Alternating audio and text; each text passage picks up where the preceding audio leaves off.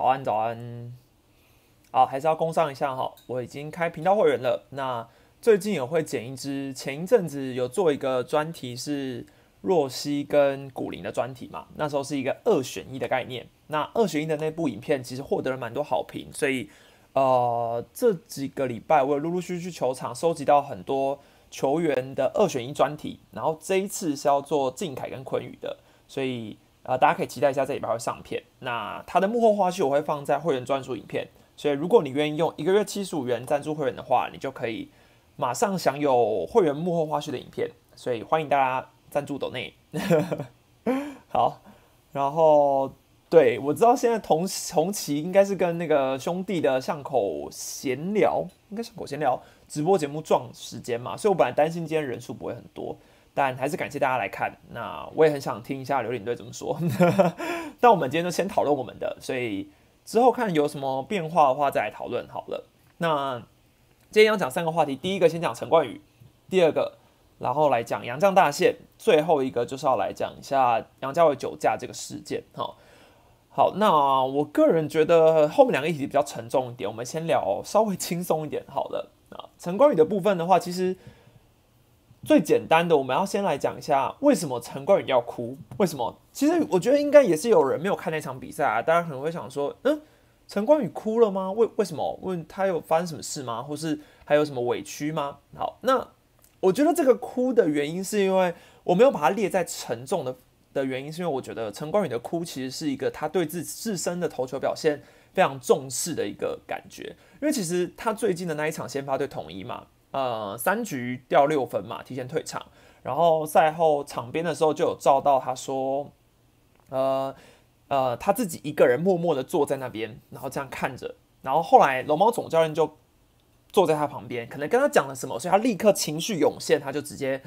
开始用用帽子遮住啊，开始哭。后来徐明杰教练有把他找去旁边嘛，打气啊，鼓励一下，所以这是他为什么会哭的原因。我觉得就是你想象一下，你今天如果你已经心情很难过很难过，就是很多时候你记不记得那种？呃，以前我们觉得很自责或是很难过的时候，我们都会想要一个人静静，然后旁边有人只要跟你要拍一下肩或是讲个话，然后有些人的反应会是说先不要跟我讲话，因为你一讲他就会哭出来。那我觉得陈冠宇那个当下就有点像是这样，只是他不可能跟总教练说先不要跟我讲话，所以总教练一讲他就立刻哭出来了嘛。感谢多拉沃隆的斗内赞助史丹利喝气泡水，感 谢感谢，没有叶配没有叶配赞助我喝气泡水。但去了的比较没泡一点，然后比较喜欢喝加重的那个。好，回到陈冠宇身上哈，那我也不得不说，我个人觉得他当下那个情绪反应，看在球迷眼里当然是很心疼，但又实际上来说，如果你今天在职业赛场上成绩不好，本来就会接受到相对应的压力跟批评，这是很正常的。而且陈冠宇领的薪水是真的蛮高的。所以当然也会有分，你知道两派球迷可能会讲说哭什么哭啊？就是你本来就应该要有好的表现啊，没什么好哭的。那也有一可能，也有一派球迷可能会觉得说啊，好好好难过，看到他哭我也觉得很替他难过，所以就会有点像是好像是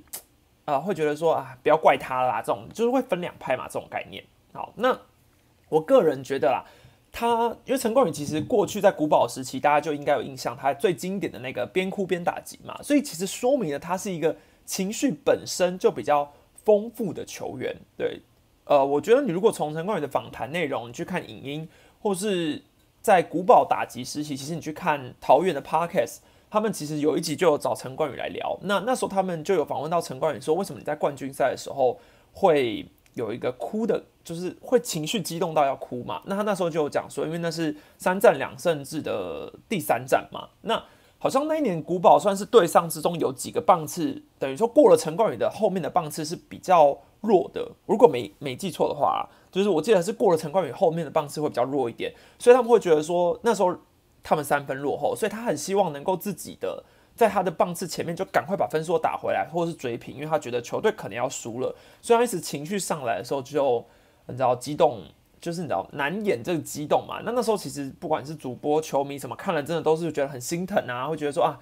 这个孩子就是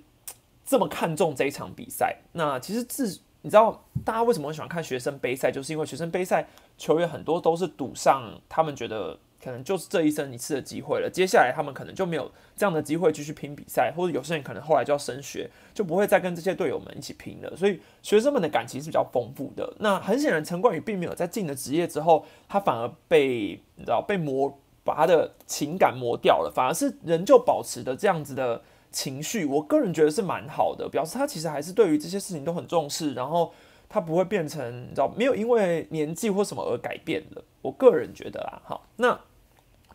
呃，过去中华之棒其实有蛮多球员有在球场上哭过的，包括像是不知道大家还记不记得，二零一三年的时候有位叫苏建荣的球员啊，那时候他也也有哭过，是因为我记得是二垒有人的时候吧，然后他是在被捕手的回传球，呃，回传去二垒的时候夹杀出局，然后那时候他。其实你一看到他被夹杀那个当下，他就有点嗯站在原地，然后很沮丧的看向地板。那那时候其实你可以看出他的情绪完全写在脸上，因为他觉得哇，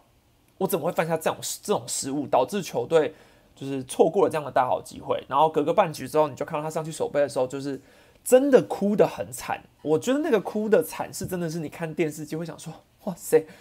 也哭太惨了吧？就会觉得说哇，你可以完全感受他的情绪。那像陈杰宪也哭过，陈杰宪之前守那个陈那个什么统一师的，也不是什么，就是他之前在游击的时候，他其实对于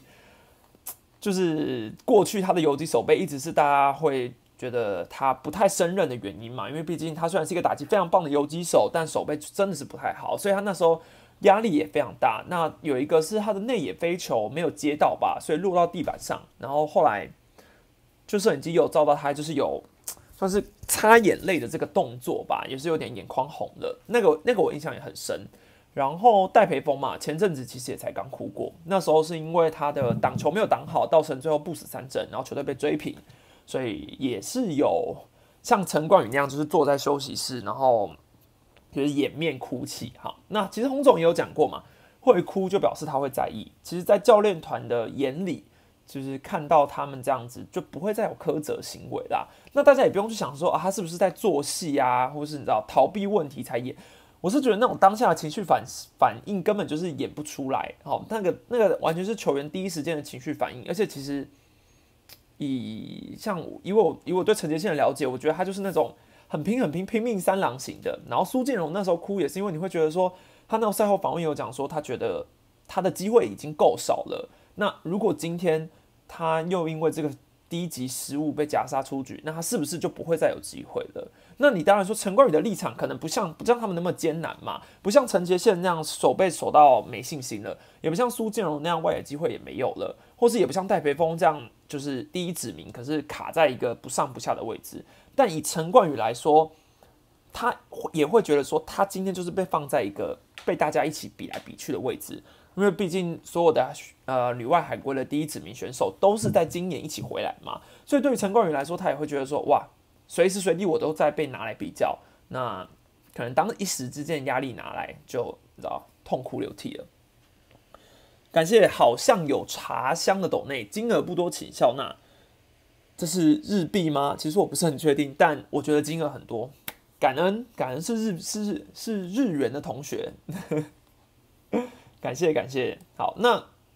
就以陈冠宇来说，我们还是看一下他现在的成绩嘛。其实他回台了六场先发嘛，四队都已经投过了，没有一场的优质先发。那被被打全垒打的问题是最严重的，三十点二局里面就挨了七次全垒打，只有被魏全龙没有没有呃，只有没有被魏全龙打全垒打，其他队都有从他手中打出全垒打。那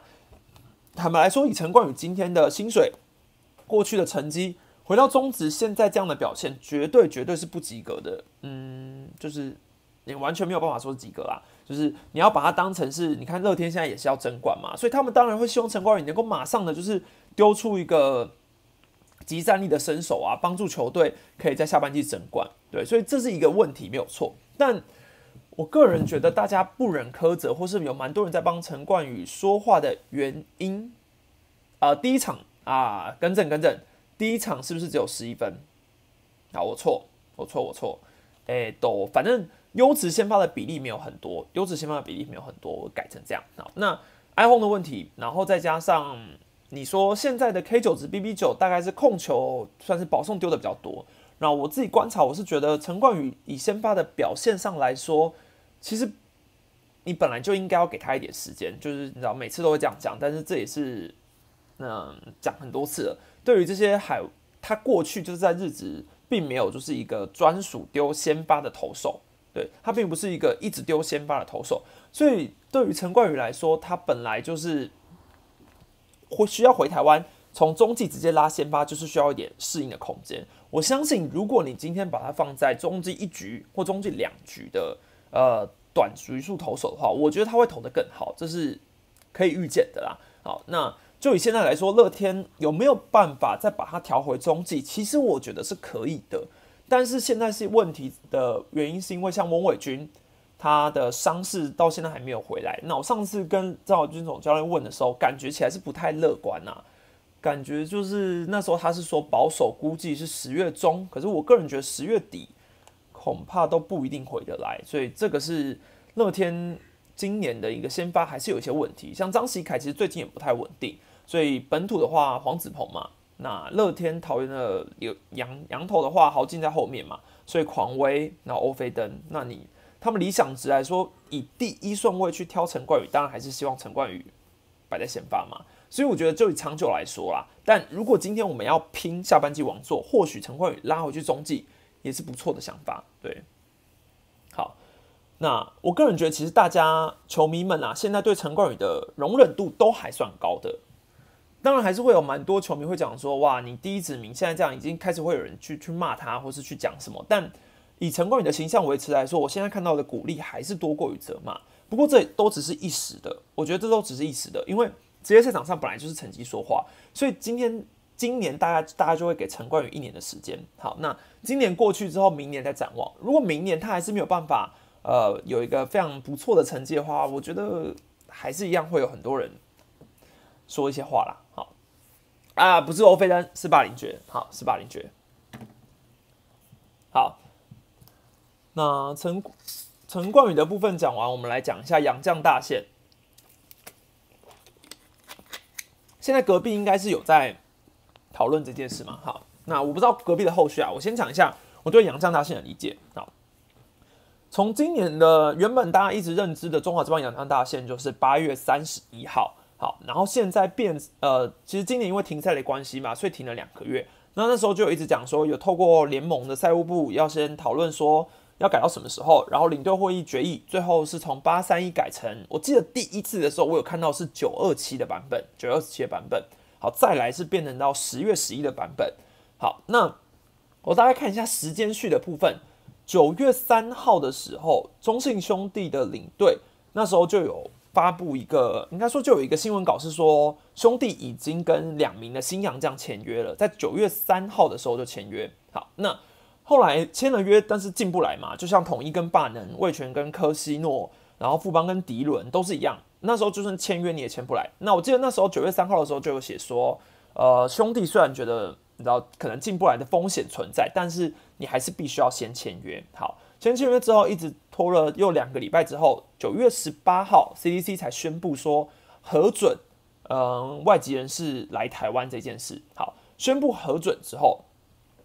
九月二十八号，又大概又是快，就是差不多又两周的时间，我们就有看到新闻稿是说，呃，中华应该说兄弟的赛前，在九月二十八号赛前才收到了两位洋将的同意入境公文。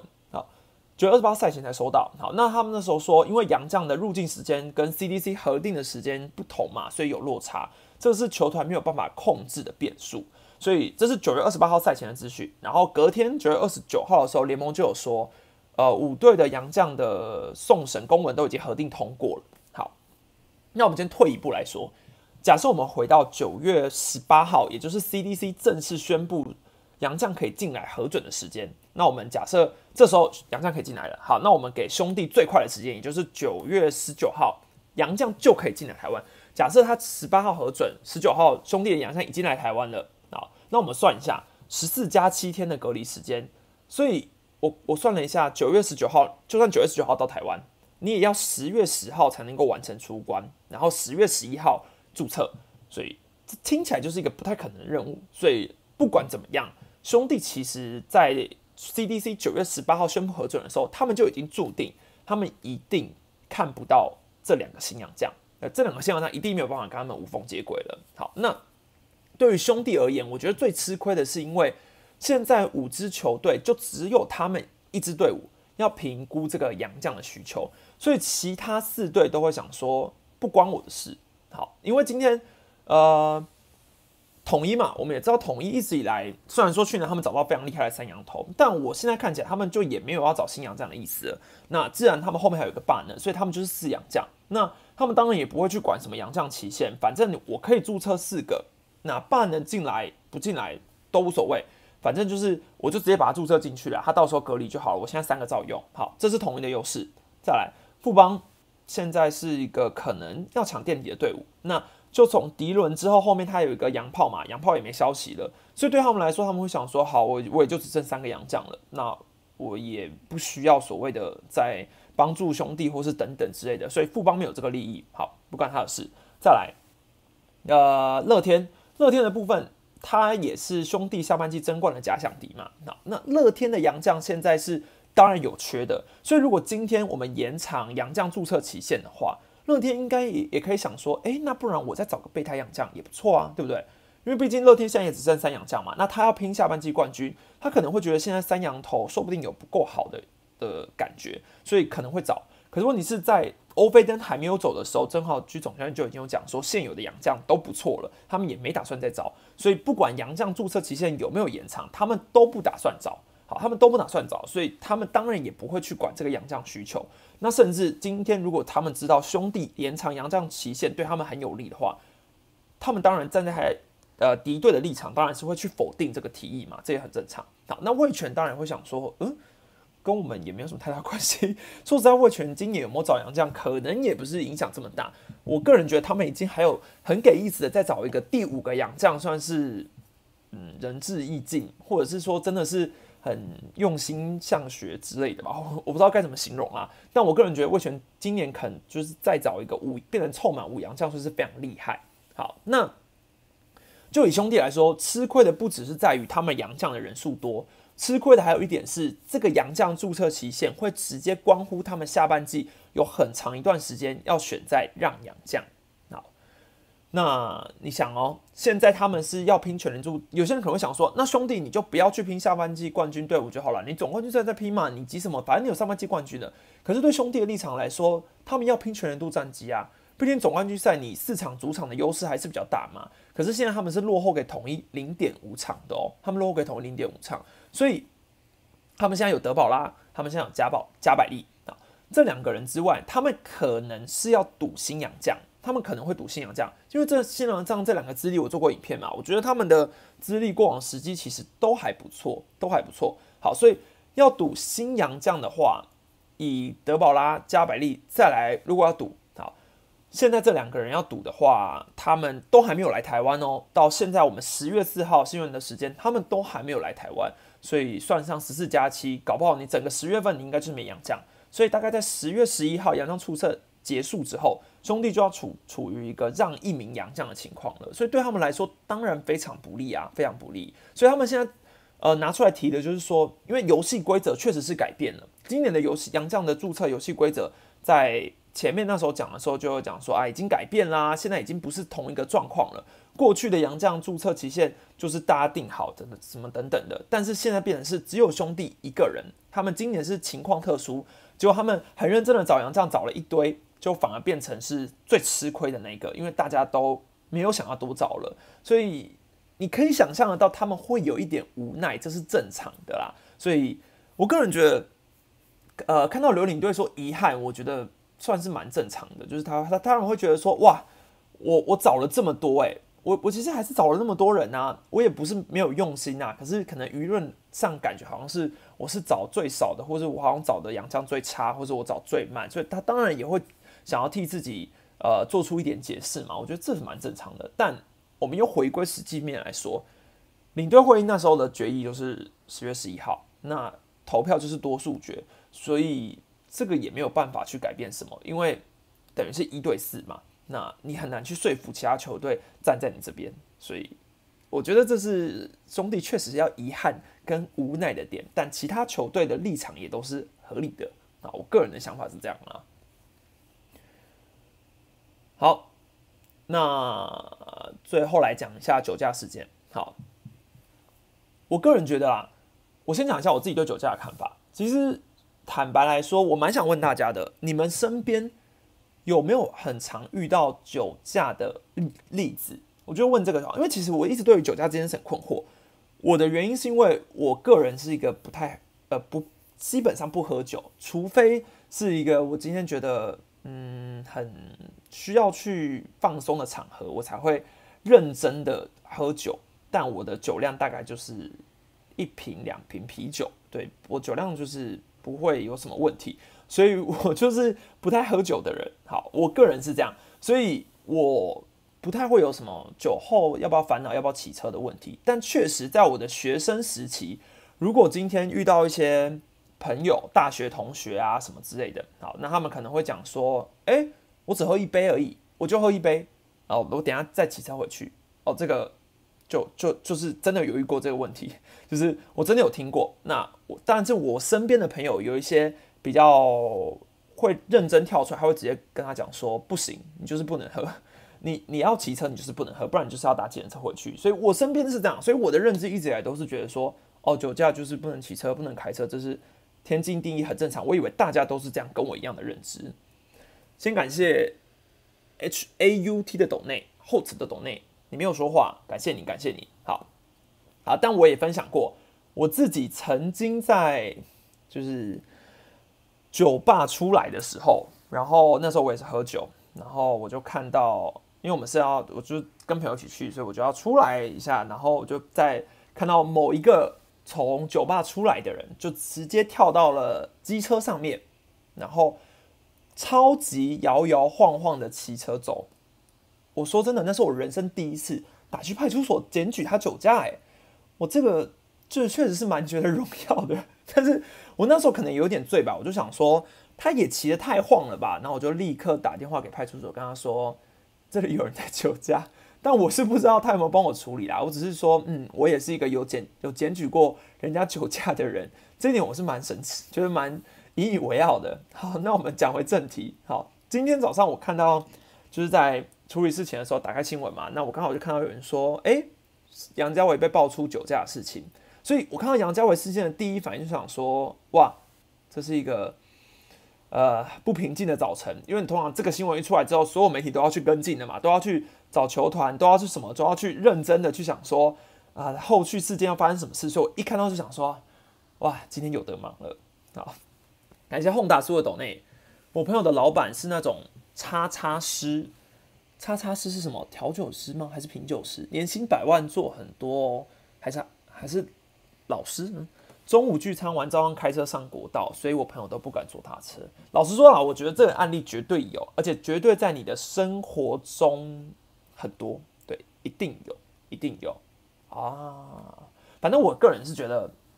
一定有，一定有，这个是生活中一定有。但问题就在于，职棒球员是公众人物，这个跟一般人的标准又稍微有一点不一样。所有人都应该也是同仁没错，但是公众人物。酒驾，你这个职业球员就是职棒球团的所谓的，你也可以说是一种商品嘛，因为毕竟是职棒球团给你薪水的，所以这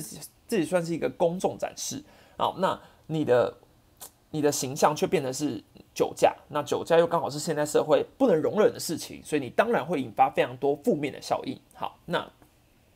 我那时候看到四队球团的，就是我还没有看到四队球团的处理方式嘛，我已经开始在写一些即时新闻稿啊，然后想说，哎。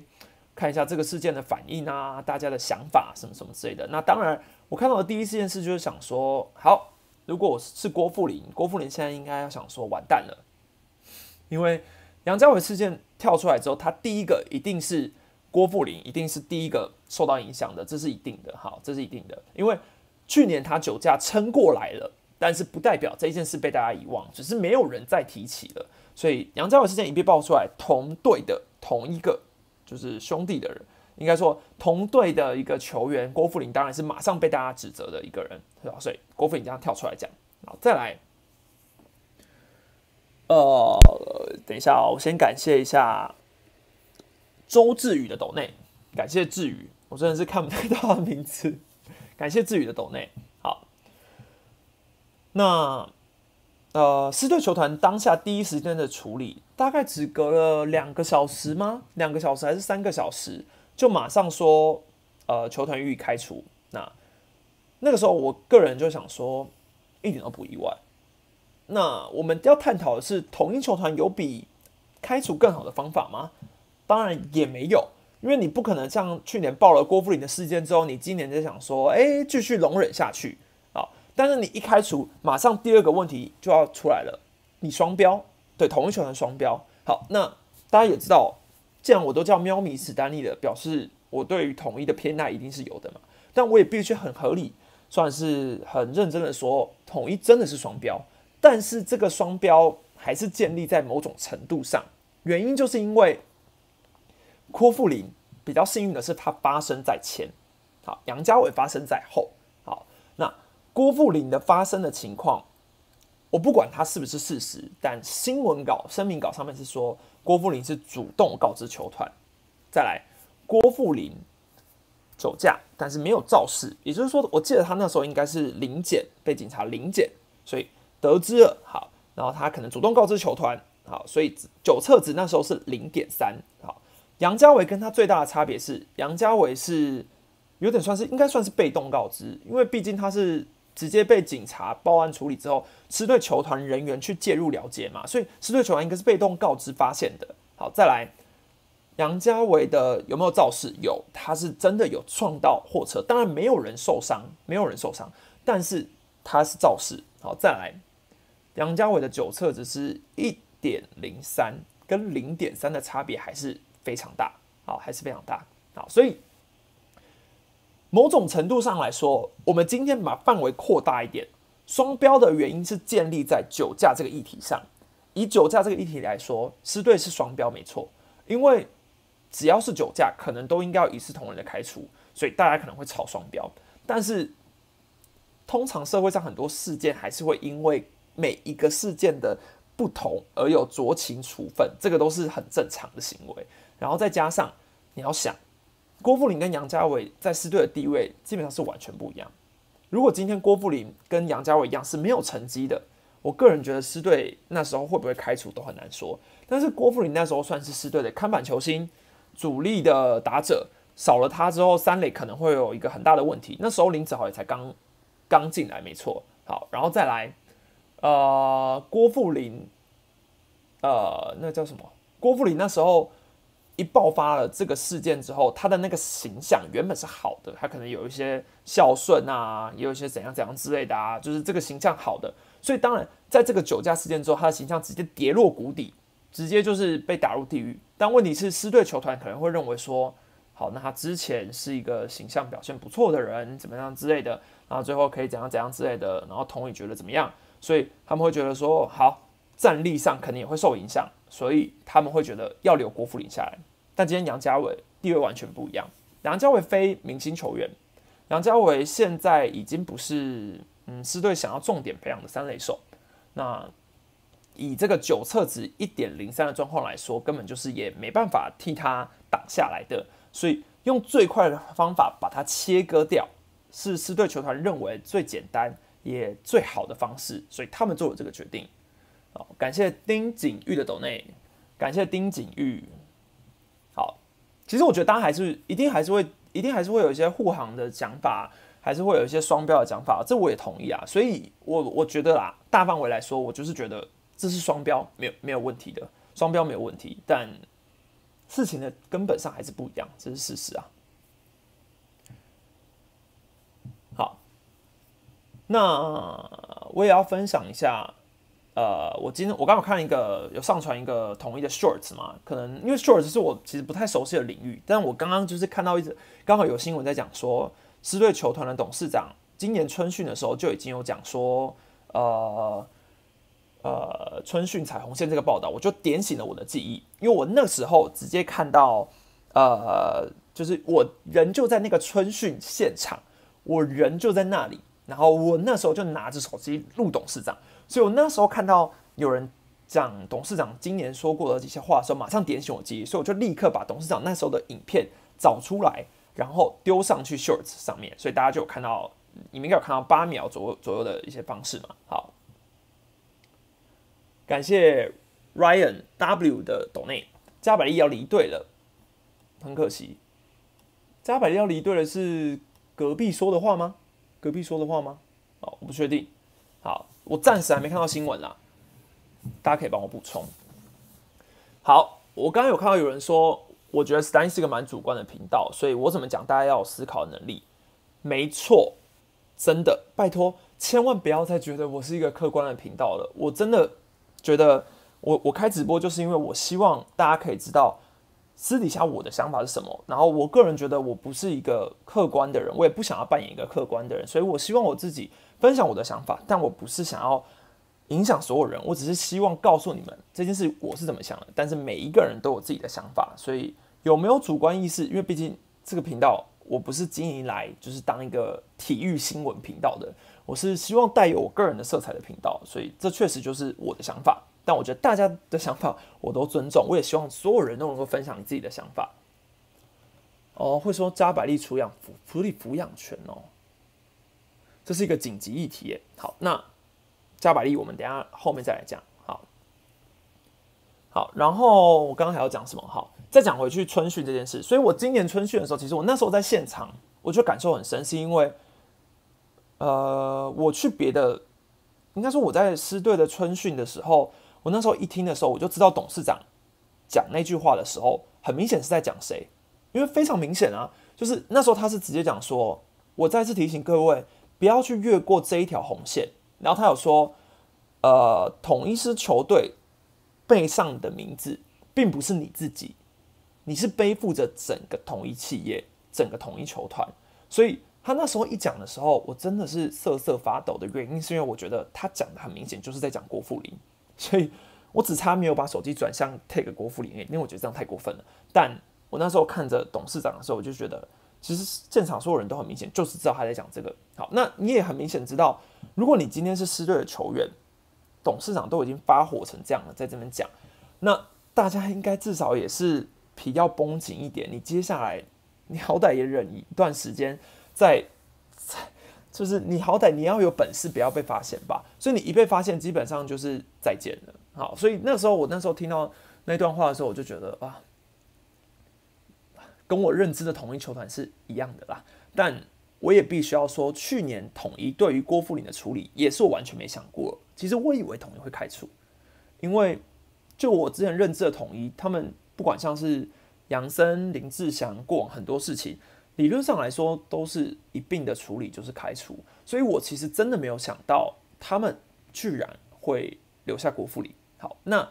你留下郭富林了，你接下来要背负的舆论压力压力就是双标。因为你之后再有一个酒驾的人，你就是会遇到这个问题，所以这就是球团要承受了。你当初留下郭富林就是因为这样，好，所以你既然为了球队的战力，你 我们也可以正面想嘛，正面想可以想说他确实赌对了，因为他赌到了一座总冠军嘛，他可能觉得值得，留了一个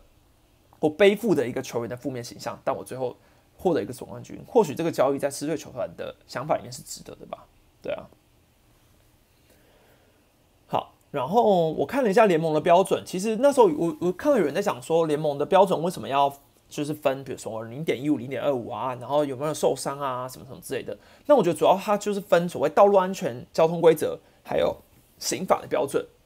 因为道路交通安全规则就是超过零点一五，但未满零点二五的标准，所以刑法的话就是在零点二五以上啊。那所以联盟还是有区分规则，我觉得是蛮正常的啦。只是我比较纳闷的是啊。他们说杨家伟的 case 是禁赛四十场，罚款四十八万元处分，但是他们说这个案子是符是处在有人重伤或死亡，是情节加重惩处，然后四十场跟四十八万是呃有人受伤才是这个处分。可是杨家伟这个 case 不是没有人受伤吗？因为我看那个追撞意外，我记得新闻是说无人伤亡啊，所以为什么是处在四十场跟四十八场这个？我是比较意外啦，好，我是比较意外。好，然后明天还会有一支盘点中华之邦历代酒驾的球员的影片，大家可以再锁定一下。好，所以领队说加百利会因会离队，那加百利如果离队的话，兄弟就更不利了，因为兄弟现在只剩下德保拉，然后他要赌两个新羊头，还要在罗杰斯跟格里斯中间来抉择。对，十月十八号离开台湾哦，哇塞！哦，我还要补充一下，我觉得对于统一来说，这个开除这么快速开除的决定，有一个很大的好处，是因为看在不是棒球迷的眼里，可能会觉得说，哇，统一球团行事处风真是快，快很准，因为他们也不知道之前的事嘛，反正在他们的想法就只是说，哦，早上看到有一个人酒驾。而过没多久，球团就说把那个人开除了，所以统一球团非常在乎球员的形象，就是这在乎企业形象等等的，所以就是以大家你知道路人来说，可能会想说，哇，处理的真好吧？我觉得就以不是棒球迷来说，这是企业形象他们想要看到的，就是他们想要让一般人觉得说，我们球团是对待这种负面新闻都是快很准的，这样爪爪卫冕亚军就有借口啦，哎，不要这样说，还是要重申。兄弟能够亚军是很强的，每一年要拿亚军很不容易。三认为威助跟哈林格执教最大的差异是哪里哦？其实我觉得两位总教练对我来说啦，有蛮大的不同的。呃，假假设以我媒体立场来说，其实我觉得邱尚龙在执教的时候，很明显是比较，嗯，没有办法的。有一些对于球团的未来规划，你会感觉到林威柱总教练比较有条理的在想，然后邱尚总教练比较真的就像是一个过渡期，就是比较像是临时的接班，然后针对球队的现况去努力。可是他不是说能够嗯决策很多事情的。但是我觉得林威柱总教练就是很明显是，他一上来之后，他就好像对这个球队已经有一些未来规划，然后是一个接下来要放在一军的总教练，这是我看到的啦。好，然后当然你说战术策略上确实是最大的不同啊，触及。但我也我也记得我之前有讲过，兄弟去年的触及次数其实也是呃全联盟最多的，所以只是今年更多而已啦。对，但其实触及去年还是在点啦，今年只是点的更多而已。但我个人觉得孙尚总教练比就是当打击教练的时候是蛮适合的。宋八八昨天的手背真的可以预定年度美季第一名，对啊，我也大推。我一直跟他说我很看好你，感谢 Ryan W 再次抖内。史丹利会觉得富邦应该要找类似林威柱这种类型的总教练吗？我蛮我蛮好奇林威柱在你心中是哪一种类型的总教练？是严格吗？是很爱点的总教练吗？还是因为你知道红中总教练的差异跟林威柱总教练的差异？如果你严以严格来说，我是觉得绝对差不多嘛。好，那可能林威柱总教练。或许跟球员能够更打成一片，我觉得啦，或许因为毕竟以年纪上来说还是有一段差距嘛。那你要比传统的话，我当然还是觉得洪一中总教练再更传统一点，对，再更传统一点，这是真的。我我个人是觉得，富邦的问题我已经不知道该怎么解决了，就如同我这影片说的，我不知道该怎么解决富邦的问题，因为我觉得好像也不是换总教练这么简单。何梦觉得叶总叶总越来越活泼，应该说叶总离开富邦之后就会更敢讲啦。就是我觉得魏权算是给叶总很多空间，就是这是他的球队，所以我一直觉得叶总到了魏权之后，就是很愿意的讲很多事情。应该说，我觉得郑浩军总教练，应应该可以说是现代中华职棒最会教打击的教练吧。真的很会调，我没有，就是我觉得郑浩军总教练对于打者真的是很有一套啦。对，感谢宏达苏的董内，史丹利工作不顺的时候也会看看存折来缓解情绪吗？我看洪信总教练都这样做，你怎么看？我是不知道他怎么这样做啦，但我个人是觉得会越看越紧张，越看就想说啊，怎么怎么怎么好像。一个月赚的比一个月少，但洪总当然那个月应该是不会一个月赚的比一件一个月少了。不过我也必须要说，我觉得现在的教练团啊，越来越会随着舆论撤换的。就是我个人觉得你知道很多人都会开开玩笑说，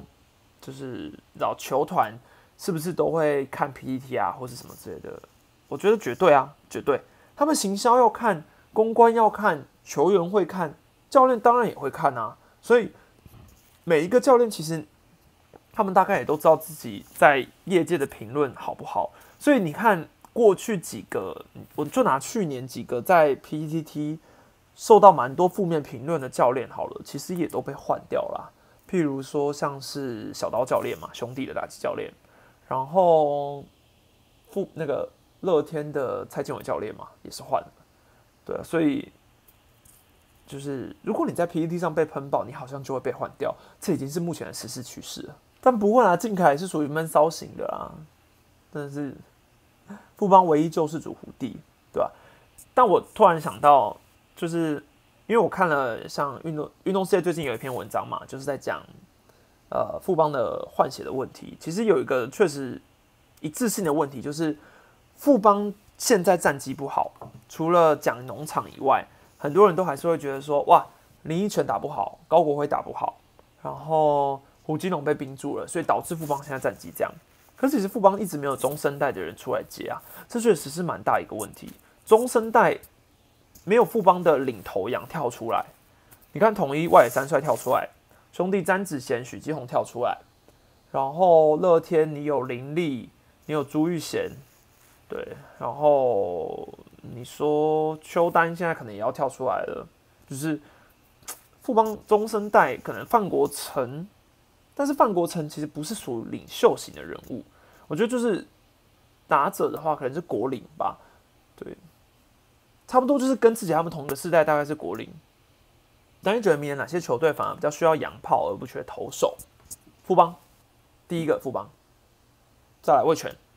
很明显这两支球队最需要洋炮，不缺投手。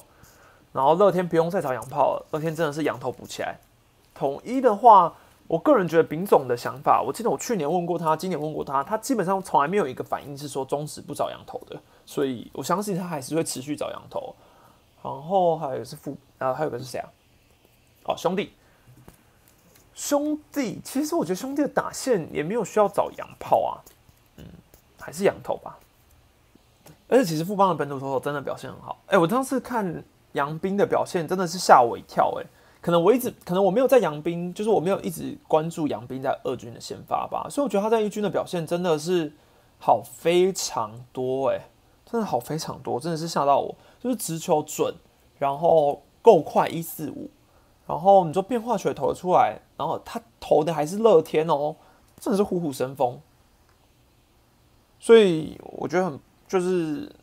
很值得期待啊！富邦的现在，然后你看郭俊麟只要伤好，虽然说郭俊麟伤好之后到底能不能投先发，这个都还是疑虑啦，对啊，但江国豪就比较可惜一点。啊，有人说加百利新闻出来了，我来看一下。啊，加百利现在的新闻是说家庭因素要离队，所以他会是第一个要注销的洋将。那这样子就比较对兄弟来说真的是头痛很多了啦。好，加百利在一个月以前就已经和球团通知家里有事情，抚养权哦，小孩的抚养权必须要回到故乡争取，所以十月十八号左右要回去。啊，这对兄弟来说算是蛮大的打击。可是他拿出来的家庭因素，我觉得这个好难编哦。就是你也不太，你这种家庭因素，这其实真的不太能质疑啊。虽然说大家都会讲说哦，有百百种的家庭理由，但这就很像一个职场。你今天在职场你不想做了，你想要辞职的时候，你就是要找出让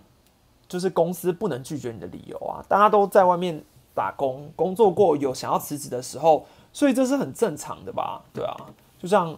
我之前做过的工作。离职的时候，通常拿家庭是最简单的啊，因为家庭老板根本就没办法拒绝嘛。你跟他说你家家中有老母要要养，或是你有什么要照顾，或是你看像说小孩的抚养权，这都非常合理的理由啊，你根本就也不会去，你不会去怀疑什么。下半季看好统一还是乐天？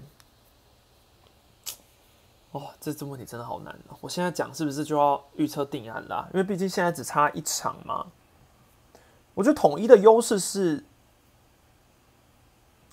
三羊头，然后还有霸能，这是统一的优势。然后打击的话，乐天是优势没有错啊。然后牛棚的话也是统一的优势，这样比起来，统一的优势可能多一点吧。杨将的话，乐天再比统一不稳一点点，加上我个人觉得放中继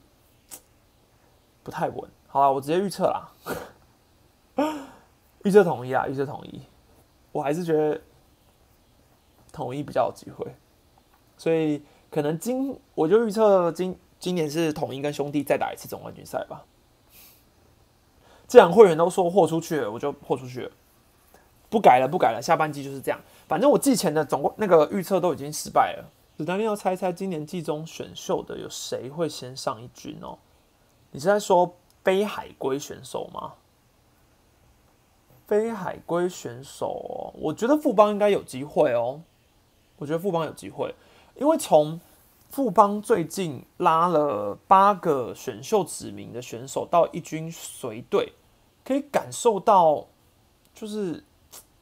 非常有可能哎，对，非常有可能。统一的中继弱到哭，每次都是中继砸锅，并没有，真的没有。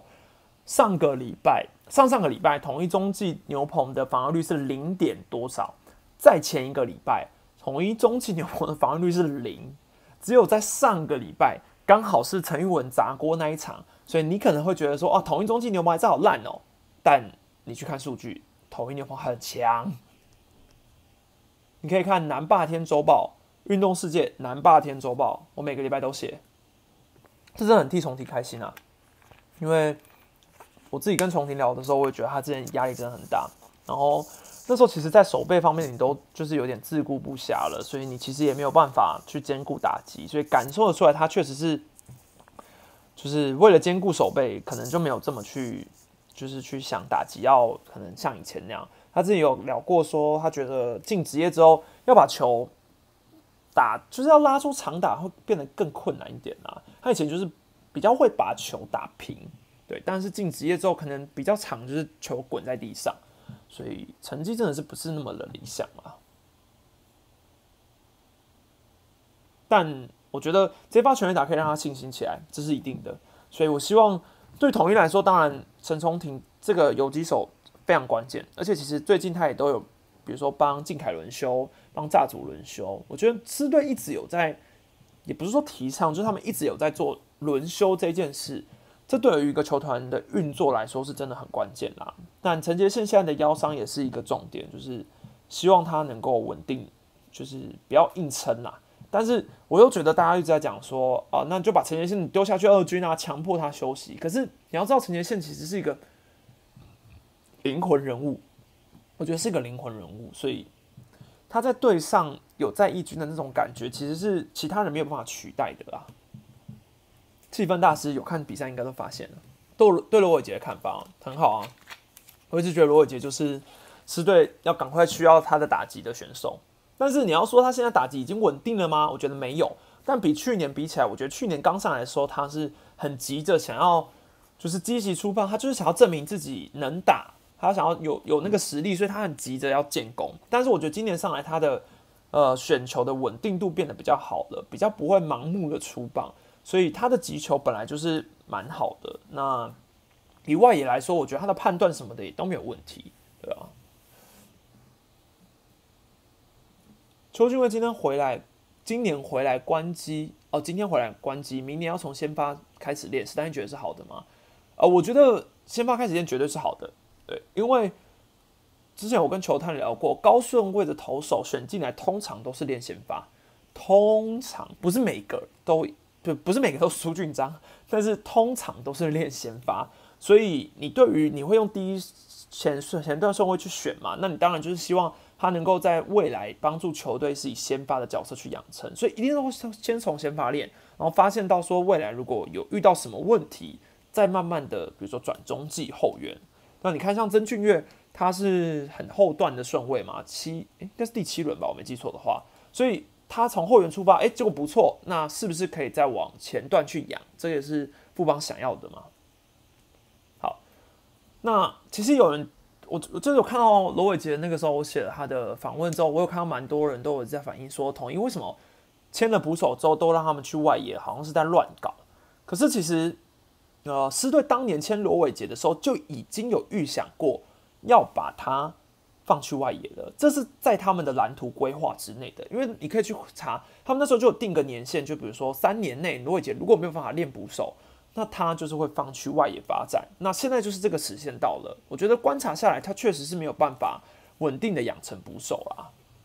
感谢 Eric 的斗内。三可以谈谈二军的年轻投手吗？有没有几位是很值得期待，或者明年季末能上一军的？二军的年轻投手哦，呃，狮队的话像是姚杰宏嘛，对，姚杰宏。然后乐天的话，林子威今年也有在出赛的，先发。啊，我说的这个林子威不是格格啦，是那个呃去年选的林子威啊。然后富邦的话，我对我觉得杨斌真的值得期待啊。然后兄弟的话，现在陈虎慢慢上轨道嘛，当然值得期待。于谦、陈志杰，这个都是未来很重要的支柱啦。兄弟其实农场还有一堆很值得培养的先发。然后魏权的话，呃，杨玉杨玉祥，我应该没记错吧？杨玉祥对。然后对师队的刘宇辰也是很值得关注的，我觉得球速是真的很好啦。但当然，我觉得第三轮。